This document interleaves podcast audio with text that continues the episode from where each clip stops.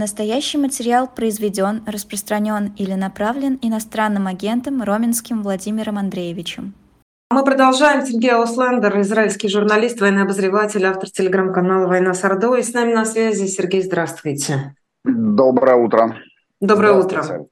А, давайте начнем, ну, конечно, с Израиля, ну и Украине тоже посвятим несколько минут, э, я надеюсь. А, с Израиля начнем. Скажите, пожалуйста, вот это перемирие, которое сейчас мы наблюдаем, процесс освобождения заложников, а, в каком моменте остановился Цахал? То есть вот пауза в военных действиях именно. Что сейчас происходит в Газе? Ну, армия остановилась, как вот по мне, примерно в неделе от того, чтобы полностью взять контроль над северной половиной сектора газа. То есть оставалось буквально вот еще там несколько дней, и армия бы полностью захватила город Газа, и, ну и всю северную часть анклава. То есть западная часть была занята полностью города, вот оставались восточные кварталы. Но в этот момент, собственно, вот э, началось прекращение огня, армия прекратила продвижение, прекратила огонь и вот, что называется, закрепилась на занятых позициях. Пока огонь там не ведется, действительно, там обе стороны соблюдают прекращение огня, Накануне были сообщения о том, что вот военные жалуются, э, боевики Хамаса вылезают там из подземелий, снимают флаги, которые солдаты там поставили где-то на каких-то зданиях. Э, военные запрашивали разрешение на открытие огня, но им не разрешили. И пока, в общем, вот, вот так все остановилось вот на таком моменте, на мой взгляд, довольно таком драматическом. То есть еще бы немного, и вот уже бы половину анклава бы заняли. Но при этом со стороны Хамас э, звучали заявления о том, что израильская армия нарушает э, перемирие. Ну, понятно, да, естественно, они звучали такие, э, вот, э, но это никак не подтвердилось, там есть же средства объективного контроля, во-первых, да, во-вторых, военные сейчас огонь не открывают.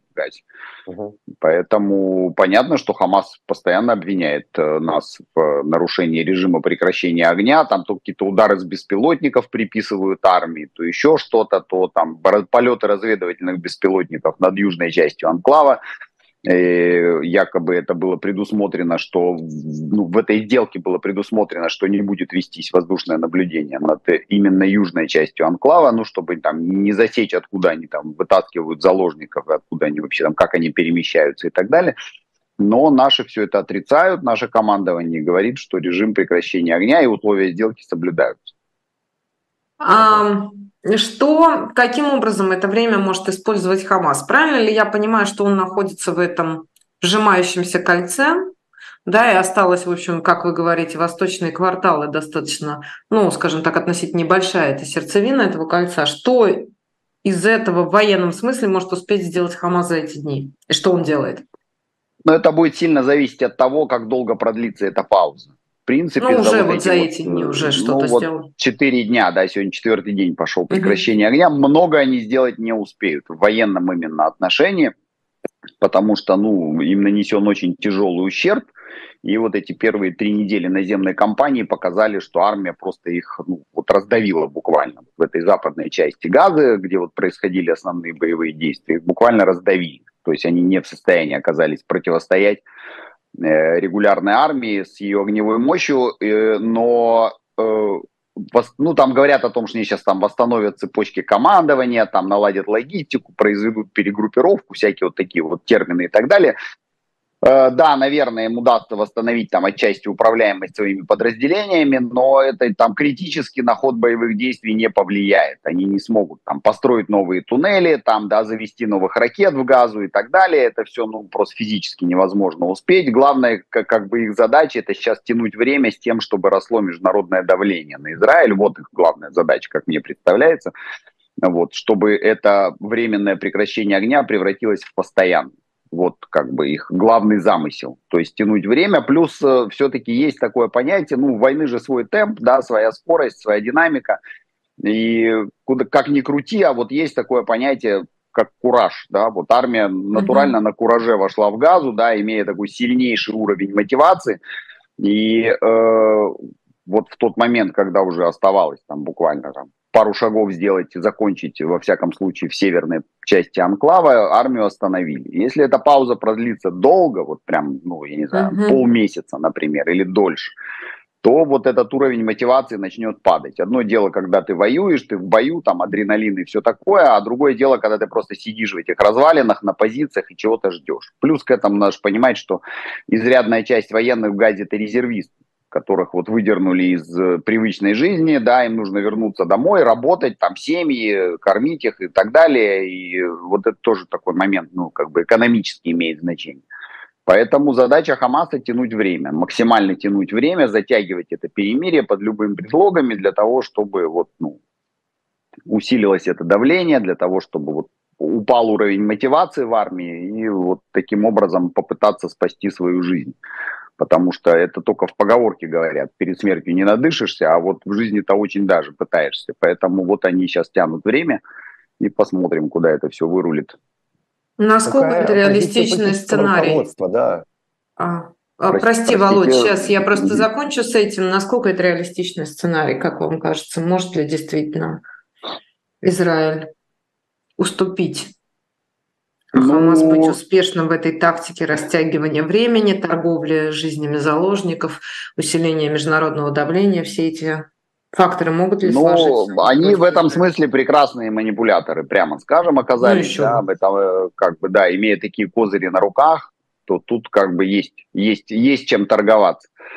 Э, и поэтому есть такое опасение, что, ну, вот сейчас у нас сегодня истекает четвертый день, да, будет, вот они должны вернуть 11 человек, таким образом, вот официальная, что ли, часть сделки, главное, 50 человек вернуть, женщин, детей, пожилых, э, она заканчивается. Дальше опционально каждый день перемирия за 10 заложников.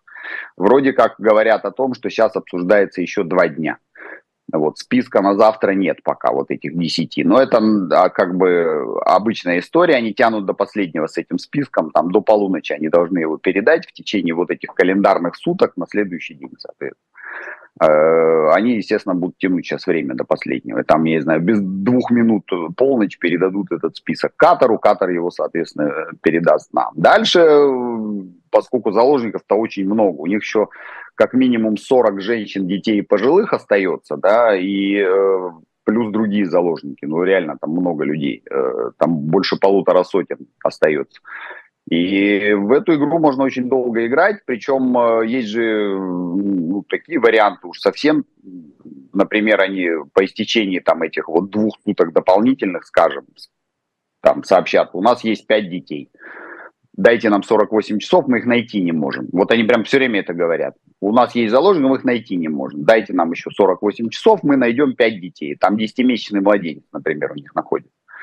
И вот давайте нам еще двое суток, мы его найдем и вам отдадим. И вот такой выбор, да, совершенно чудовищный и дьявольский встает перед нами. Или начинать боевые действия, или спасти там еще пятерых детей. Вот поэтому тут вот не позавидуешь тем, кто принимает решения сейчас в Иерусалиме. Но вот сами же мы попали в такую ситуацию, поэтому из нее то надо выбираться и что-то надо с этим делать. Поэтому трудно сказать, как это все будет развиваться, но э, собственно, я к чему все это говорю? К тому, что уже примерно 150 раз было сказано и премьер-министром, министром обороны, начальником генштаба, там всеми буквально, что цель уничтожить Хамас остается. Две цели – освободить заложников, уничтожить Хамас, они как бы параллельно осуществляются. И я не очень себе представляю, как сейчас Нетаньягу выйдет там к публике, да, перед телекамерами и скажет, что мы вот завершили военную операцию. Вот на этом данном конкретном этапе. Я, честно сказать, даже не понимаю, как это можно вообще сформулировать. То есть это то, что это означает конец его политической карьеры, это понятно. Это как бы меня это вообще не интересует, например. Но это означает конец государства Израиль. То есть если Хамас в каком-то виде уцелеет в секторе Газа, это натуральным образом означает конец государства Израиль. Не сейчас и даже там не через пять лет, но в какой-то такой весьма обозримой исторической перспективе. Поэтому тут сейчас вот ситуация на таком вот прям перепутье находится, я бы сказал, на такой развилке очень опасной. Ну, с э, политическим устройством э, газа уже последующим, уже пост э, этот же вопрос тоже обсуждается. Я так понимаю, что единого мнения нет, но есть ли какие-то подвижки хотя бы? Что дальше? Ну, я тоже не знаю пока. Есть масса вариантов. Один там хуже другого, и все они какие-то малоосуществимые. Самый такой из реальных вариантов – это передача газа под контроль палестинской автономии, там, ну, Махмуда Аббаса и его администрации.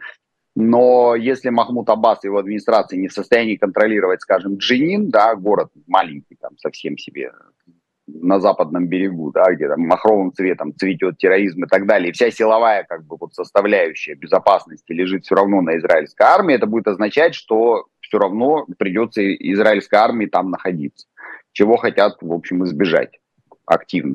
К тому же, в общем, администрация Аббаса занимается такой совершенно откровенной поддержкой террора. Да? Террористам, которые сидят в тюрьмах, платят зарплату за счет палестинского бюджета, там, семьи содержат и, и так далее, и там никто их особо не осуждает и все такое. И передавать газу под контроль Махмуда Аббаса, к тому же Махмуду Аббасу, я напомню, там 88, по-моему, лет, да, не сегодня-завтра его, так сказать, Господь к себе призовет. И дальше возникает вопрос, а кто будет вместо? Выборы проводить в палестинской автономии, это вот просто автоматически вот Хамас побеждает на этих выборах, прям вот не глядя. А преемника у него как такового нет. Там, человека, который бы пользовался таким же авторитетом, как он, хотя бы. Поэтому тут, в общем, варианты... Тут говорили о некой обновленной палестинской администрации. Вот этот термин э, употребил Нетаньягу, в частности. Но я не очень понимаю, за счет чего она, собственно, обновится. Короче говоря, никакой рабочей концепции, насколько я понимаю, на данный момент нет, да, о послевоенном устройстве газа. Есть как бы там, опять же, разговоры, по поводу того, что вот мы сейчас Хамас уничтожим в Газе, оттуда уйдем, и дальше это не наша проблема. К сожалению, это вот все-таки наша проблема, потому что это вот у нас прям за околицей да. находится. Это а... когда американцы из Афганистана ушли, вот это перестало быть их проблемой. Где-то там тот Афганистан, никто его на карте сразу не найдет и так далее. А это у нас вот, вот в ту сторону 50 километров от моего дома находится сектор газа. А, это Сергей, наша проблема. А тогда объясните мне, пожалуйста, а что такое уничтожить Хамас вообще? Что, это что э, значит? Ну, одних командиров снесли, другие появятся. Притом у градуса... Это хороший вопрос, кстати. Мы тут прекрасно все понимаем, что уничтожить Хамас как идею, да, идею радикального ислама, такого повстанческого ислама, вот, из братьев-мусульман происходящего, невозможно. Это ну, нереально совершенно. Уничтожить даже Хамас как организацию это невозможно, потому что, ну, как, как не смогли уничтожить Аль-Каиду или не смогли уничтожить ИГИЛ. Но если Хамас уничтожить конкретном месте, да, вот, вот в этом самом конкретном месте, э, имеется в виду сектор газа, и лишить его вот этой ресурсной базы, как у нас полагают, то это его быстро маргинализирует, он превратится в одну из вот этих радикальных исламистских группировок, каковых в мире там великое множество, но вот прямо такой вот серьезной угрозы они представлять не будут. Так же, как произошло с ИГИЛ, да, на пике своего могущества ИГИЛ владел территориями там, ну, сопоставимыми с очень крупным таким государством европейским или со средним государством. Потом, когда он был разгромлен, изгнан оттуда, то, в общем, он, он есть, но уже как бы особой там проблемы из себя не представляет. Где-то там они оперируют, в Ливии, кажется, в Африке они есть и так далее. Там на Синае даже вроде как есть там какие-то отдельные группировки небольшие с ним связанные, но в целом он уже не тот совсем, что был. Поэтому, как я понимаю, своей задачей видят это, ну, для того, чтобы уничтожить, это должен быть полностью установлен контроль над газой, проведена там какая-то фильтрация, я не знаю, там что-то в этом роде, да, там все, всех боевиков надо там или арестовать, или убить, после чего уже можно будет, ну, опять же, уничтожить все арсеналы ракетные, там, их склады найти и так далее. То есть это такая задача довольно сложная, но теоретически как минимум осуществимая. То есть в свое время, когда провели операцию «Защитная стена», это был 2000, дай бог памяти, первый год на западном берегу, когда там уж совсем как бы вот террор уже начал выплескиваться, то на долгие годы вперед это обеспечило спокойствие. Вот, то есть волна терактов, тогда волна террора была очень-очень сильно сбита, и тогда вот там наступил такой некий расцвет на западном берегу в палестинской автономии, потом это все опять сошло на нет, но тем не менее 20 лет продержали. Так что в военном смысле эта задача выполнимая. Но в таком политико-социальном я, честно говоря, вот опять же возвращаясь к тому, с чего мы начинали, да, не очень понятна вот э, судьба послевоенного устройства газа и э, это волнует не только нас, это волнует вот там тех же американцев. И я так понимаю, что администрация Байдена задает вопрос регулярно, окей, вы победите Хамас, что вы будете делать после войны, да, что, что мы будем делать со всей этой территорией. Потому что очередь из желающих взять на ней контроль там в диапазоне от Лиги арабских государств там, до Египта вообще не стоит в принципе. То есть никто не mm-hmm. хочет этим заниматься. Вот так. Я думаю, мы можем перейти к Украине или еще есть по... Да, ты знаешь, я бы, наверное, у нас не так просто много времени остается. Вопросов по Израилю, по Газе очень много, и мы регулярно встречаемся, за что вам отдельное спасибо с Сергеем Ауслендером в наших эфирах. Но по Украине надо сказать несколько слов, конечно. Что в Авдеевке происходит и насколько велико ее стратегическое значение для военных действий? Ну, насколько я понимаю, вообще вот эта вот битва за Авдеевку, она же ставит своей целью, как бы россияне ставят своей целью отодвинуть ВСУ от Донецка. Авдеевка – это же пригород Донецка, получается. Северный, кажется, или западный, вот я там путаюсь в этих сторонах света. Mm-hmm. Вот, э, и вот отодвинуть ВСУ от Донецка, потому что, ну, фактически э, ВСУ контролирует э, район на околице этого города. Э, поэтому вот за нее идут такие упорные бои. Хотя я не очень понимаю тоже, да, но отодвинут они их там, я не знаю, скажем, допустим, даже в случае там установления контроля российского над Авдеевкой, они отодвинут ВСУ, там, скажем, на 5 километров. Что это даст, я, честно говоря, не понимаю. Они сжигают там дикое количество людей, техники и так далее. Ну, вот как в свое время было с Бахмутом, вот то же самое. Вот прям вот уперлись они в этот Бахмут, и год там за него воевали, в итоге кое-как его там захватили, угробив кучу просто народу, вот невероятными усилиями, полностью его разрушив, и при этом ничего не добившись. Ну вот как вот, ну, ну и что, собственно. Вот примерно то же самое с этой Авдеевкой. Как будто вот ощущение такое, что они фокусируются на каком-то вот населенном пункте, и вот, вот все, вот, вот за него воюют там целый год вот победили в Бахмуте, вообще отлично, давайте теперь будем там за Авдеевку воевать. Я не вижу, например, никакого у нее стратегического значения. Поэтому это все как-то вот, вот война ради войны, как будто уже у меня такое ощущение. Ну, наступила же уже такая рутинизация этого конфликта, прямо скажем, да, ну, скоро два года, как война продолжается, а конца края не видно, надо же за что-то воевать. Вот они воюют сейчас за Потом еще там за что-нибудь начнут воевать. А, не хватает Но... ПВО, по всей видимости, российской армии. Британская разведка сообщает, что из Калининграда перебрасывают э, системы именно на фронт. Это действительно все так плохо с противовоздушной обороной? Ну, по всей видимости, э, хотя я не знаю, украинская авиация вроде как там не, не так активно себя проявляет в последнее время, да, но они бросают там эти джейдамы, которые им американцы поставили, но, опять же, это носит такой, скорее, эпизодический характер там все равно основные э, средства поражения это артиллерия, реактивная артиллерия или вот эти вот такие дальнобойные ракеты типа скальпов или э, как они там, господи, э, британский, да, Storm Shadow, Storm Shadow, да, Storm Shadow, совершенно верно. Вот. Но их используют не по, по прифронтовой линии, их используют там по целям глубоко в тылу, да. Сейчас вот атакам подошли тоже, вот их стали использовать. И первое же их применение, кстати, дало такой совершенно поразительный результат. Там одним залпом два аэродрома снесли, ну это было там с месяц тому назад, да, угу. и так далее. Конечно, россиянам там катастрофически не хватает ПВО, плюс все-таки, судя по всему, самолеты-то будут у украинцев. То есть F-16 дадут и придут они. И вот, видимо, к этому готовятся, то есть подтягивают заранее. То есть они же отовсюду, с Дальнего Востока даже систему ПВО перебрасывали. Вот. Mm-hmm. В этом смысле там страна совершенно оголена, но вроде как никто же на них нападать-то не собирался никогда и не собирается по сей день. Так что можно смело все там тащить в Украину и пытаться там воевать дальше. А, погода. Сергей, скажите, можно ли говорить о том, что, в общем, что зима, и что в ближайшие месяцы особенно движения на фронте ждать не стоит, особенно с учетом того, что, в общем, и так за последнее время ничего не происходило существенно. Ну, сейчас там все развезло, конечно, невероятным образом совершенно, и поэтому сейчас война идет вот силами таких малых пехотных групп, практически без бронетехники, потому что она просто пройти не может. Не может. Грязища жуткая абсолютно. Э, когда земля подмерзнет и наступит зима, уже прям такая зима-зима, то можно наоборот ожидать активизации боевых действий, когда техника сможет передвигаться по полям.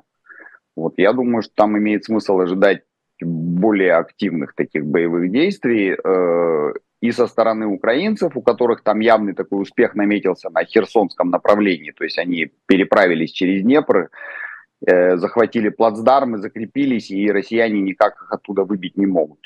Ну а со стороны россиян опять Авдеевка какая-нибудь там, или Маринку опять будут штурмовать. То есть у них там эти направления как были выбраны, так они вот там прут. Может быть, попытаются они э, срезать это вклинение, которое образовалось в Запорожской области в результате наступления, ну вот этот вот Работина, там Вербова и так далее. Так что я думаю, что с наступлением зимы, вот когда прям земля замерзнет, то да, следует ожидать наоборот. Э, ну, прошлой зимой мы, по-моему, ничего особенно не видели если мне не изменяет память. Хотя сейчас уже все стирается. Вот после этого большого осеннего контрнаступления ВСУ, насколько я помню, зимой все стояло на, на месте. Да. Наверное, я тоже, ну, наверное. честно говоря, да. плохо помню. Скажите, а такой вопрос. Много, скорее, в политическом смысле за последнее время мы видим претензии к Валерию Залужному. Насколько в военном смысле они адекватны, на ваш взгляд?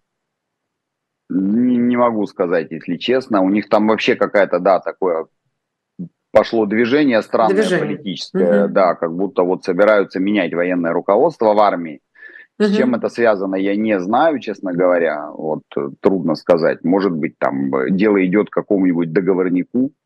Вот трудно. Я угу. не могу, честно говоря, это оценить пока. Вот не, не вижу пока полной картины. Там уже очень сильно. А что-что? Договорняк в каком смысле? Ну, типа там мирное какое-нибудь такое перемирие с Российской Федерацией, какое-нибудь там прекращение огня или что-нибудь вот в этом роде. Вот. А для этого нужно э, иметь очень лояльное военное руководство, понятно. Я уже вам не приключилось какого-нибудь путча или что-нибудь в этом роде. Поэтому тут надо, конечно, за этими вещами последить, но в целом, конечно, очевидно, что там есть какие-то противоречия между политическим руководством и военным вот, э, взаимные обвинения в, в том, что плохо подготовились к наступлению. В общем, короче говоря, учитывая, что наступление не достигло своих целей, да, нужно кого-то срочно назначить виноватым. Глупо, наверное, назначать виноватым Залужного, он воевал с тем, что у него было, да, вот у него сколько было всего, вот с тем он и воевал, и с этим ничего не поделаешь. А отказаться от наступления он, по всей видимости, не мог. То есть, по идее, да, вот имея те силы и средства, с которыми он начинал э, в июне наступление, э, никто бы этого делать не стал. Я имею в виду, там, ни один западный генштаб на такое бы в жизни не решился. Но он там, видимо, под давлением там, союзников или политиков вынужден был это наступление начинать. Сейчас э, нужно срочно кого-то назначить виноватым за этот, mm. как бы, за, за эту историю. И вот вполне возможно, что виноватым решили назначить Залужного. Ну, там сменили министра обороны, там сейчас пытались, бы были попытки сменить там боевых генералов и так далее. Так что там, да, там тоже такая каша заваривается в Украине не очень, на мой взгляд, здоровая. Ну, посмотрим, опять же, трудно сказать пока. Ну, не то чтобы длинная скамейка запасных-то, в общем, очевидная история. Прямо да? скажем, да. Угу. да. А, мобилизация... Да. Кому? Ты хотел с какой стороны спросить, Володь? Мне интересно и с другой, поскольку ну, вот, э, депутат от э, партии «Слуга народа», который, в общем-то, и призывает отправить Залужного в отставку, это одно из э, последних в этом направлении заявлений, она говорит то, что э, Украине не хватает э, 20 тысяч э, человек ежемесячно. Мол, столько нужно мобилизовывать и на фронт отправлять. А в то же самое время агентство Bloomberg э, отмечает, что новое наступление России возможно весной, но для этого потребуется всеобщая мобилизация, на что, очевидно, политическое руководство России тоже идти не хочет. До выборов. Удачи, там как пойдет, извините. Да-да, а в чем вопрос-то? Вопрос, кому больше не хватает людей. И может не, ли ну, действительно Москва и, пойти и, вот на Там вообще шаг? проблемы с личным составом и там, и там, прямо скажем, да, но у России все-таки МОП-ресурс. Сколько там, по одним данным в 5, по другим в 7 раз больше, это чистой воды математика. То есть ты можешь тратить в 5 раз больше людей и там иметь тот же самый результат – или там требуемый результат. Вообще, в принципе, насколько я вот вижу иногда, э, там большие претензии в российской армии к личному составу потому что там вот, э, на, поскольку мобилизации нет, набирают, там люди идут в контрактники, я не знаю, там добровольцы и так далее, какие-то уже совершенно маргинальные, вот, и качество личного состава там упало драматически. Точно так же, как и в Украине в этом смысле, то есть люди, которые вот добровольцами массово записывались в армию в начале войны, сейчас э, они закончились просто, да, либо они уже на фронте, либо они ранены, убиты э, или э, демобилизованы, и, соответственно, вот там уже средний возраст, я так понимаю, военных, что в украинской, кстати, что в российской армии, он там в районе 35-40 лет гуляет, плюс-минус, да, вот, а 25-летние воюют лучше, чем 45-летние в любом случае, физически здоровее, тем более, что там, понятное дело, что мужчины из провинции, из той же российской, прямо скажем, богатырским здоровьем-то не отличаются, и это уж, по-моему, совершенно известный факт. Что касается этой депутатши, которая требует, Марьяна Безугла, если я не ошибаюсь, ее вы имели в виду, вот mm-hmm. она такая у них очень странный персонаж, это вот она в начале войны требовала, подала законопроект э, о расстреле отступающих с позиций, чтобы типа командирам там делегировать право, значит, пристреливать, да, отступающих без суда и следствия прямо на месте, что породило там такую большую волну в обществе, вот, и сделало вообще потрясающий подарок, кстати, российской пропаганде в тот момент, когда они говорили, вот смотрите, ну, они же бегут с позиций, если у них уже собираются расстрелять. Она потом этот законопроект отозвала, но она вообще у них какой-то странный такой товарищ очень, э, дама там с какими-то вообще безумными идеями абсолютно. Вот сейчас она потребовала от Залужного предоставить ей план боевых действий на 2024 год. Господи, Кто она вообще боже. такая? С чего это? Что угу. это вообще такое? Просто, угу. ну, капец. Это. Ну, таких фриков у них тоже полно вот, э, со всякими инициативами, поэтому тут с этим тоже ничего не поделаешь. И плюс э, все-таки э, это, видимо, отражает некую такую вот тенденцию в том смысле, что политическое руководство э, находится в таких серьезных контрах с э, руководством военным, что, как бы, понятное дело, плохо для, для общего дела. Спасибо вам большое. Сергей Услендер, военный журналист, э, военный обозреватель. Из Израиля с нами на связи, автор телеграм-канала «Война с Ордой». Спасибо, Сергей. Да, спасибо до свидания. До свидания. Да, до, до встречи.